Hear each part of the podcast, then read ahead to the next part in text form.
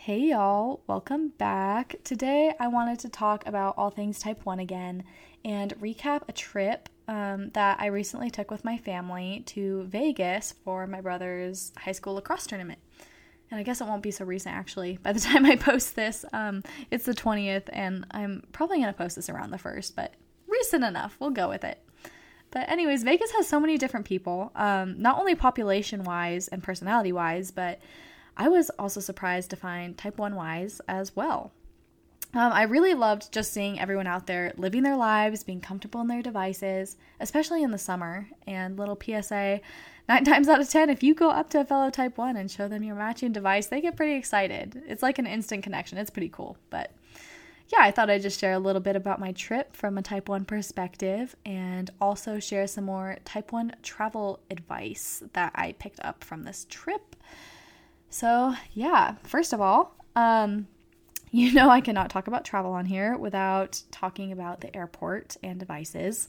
Um, but this one actually isn't security related. So, that's a new one for me. But this one is actually something I learned on TikTok a couple days ago that I wish I had known being on my old tubed pump that I wanted to share for those of you on devices such as Medtronic or any other tubed pump. Um, so when I used to fly with my Medtronic pump, I was always sure to have coffee or food or something before getting on the plane. Because for some reason I would always have random lows when I flew that just really weren't explainable, and I kind of always just thought it was a me thing. But turns out, and I wish I had known this sooner, but I guess you learn something new every day, um, that with longer tubed pumps, the pressure from going up in the airplane actually can put a lot of pressure on your tubing, um, causing insulin to get squeezed out the higher you go up in the plane. And when I heard this, I was like, oh my gosh, that makes so much sense. I literally just had to unclip my pump on takeoff, and that would have prevented the lows. Um, and even now, just talking about it, it seems like common sense, but it's not something you would typically think about. So, yeah, PSA to my tubed pump boys and girls if you are having lows on airplanes, there is your answer.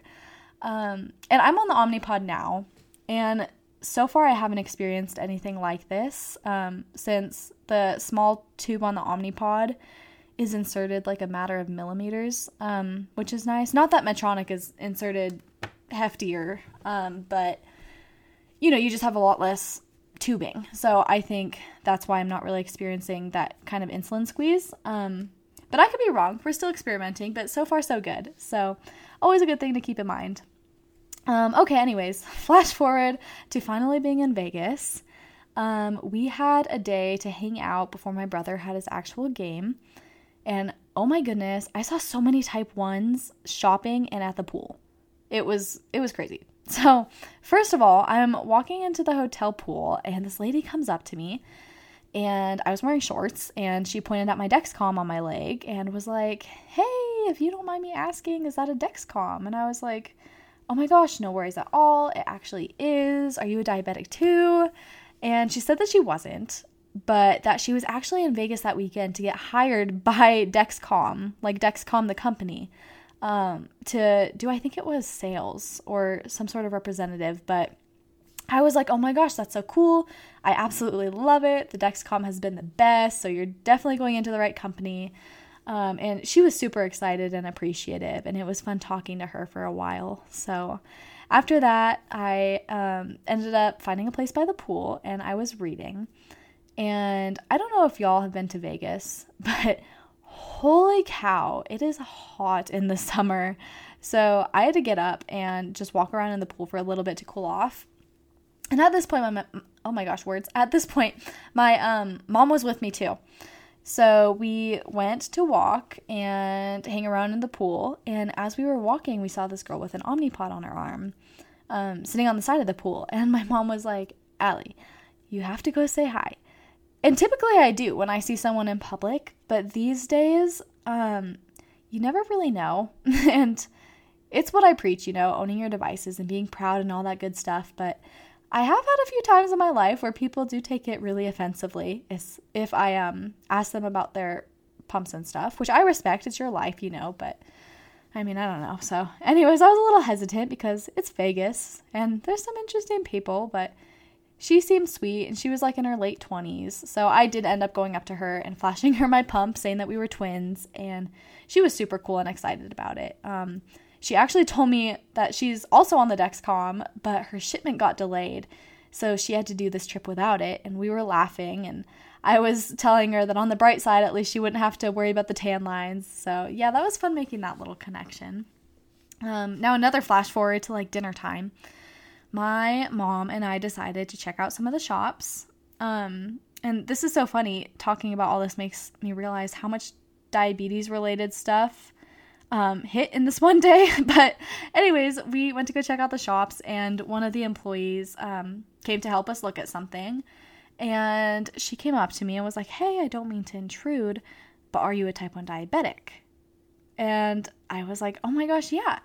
And she began telling me about how her daughter has type 1. And the more we talked, we realized that me and her daughter are actually the same age, same year. She goes to a school near my hometown, and we're the same major as nursing students.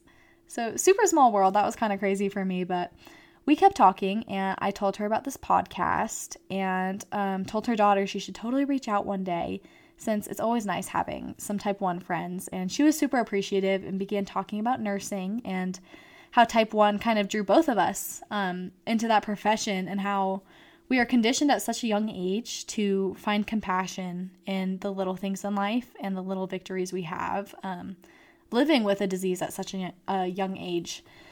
And she kind of got teary and she told me she was really proud of how we persevere with positivity and how we're just really going to do some big things in life one day. And um, it was really a special moment coming from a complete stranger whose daughter randomly is like doing exactly what I am. And I don't know. So I'll always remember that. I thought that was pretty special. But um, I'm sure I've talked about this before.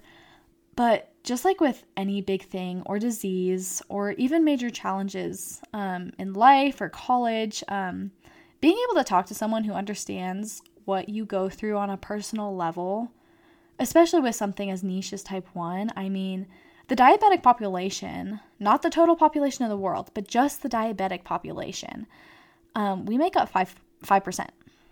And that's not a lot of people. 5% is not a lot. So, meeting others is always a special feeling. Like, yes, you get me and I get you, and maybe we don't know each other, but man, I respect you.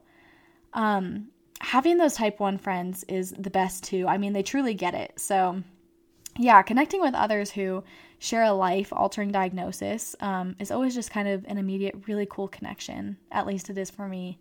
And um, even for my non type 1 diabetic listeners, I think that really goes for everything. Like, as I was saying, majors in college, like connecting with, you know, those of you who are nursing majors, or maybe you're an engineering major and you connect with your engineering people or business. Um, just everyone who's kind of going through the same walk of life as you, I think is a really special connection. So, yeah. Um, anyways, definitely a day full of type 1 connections. And the next day, we went to my brother's game, which was fun seeing him play.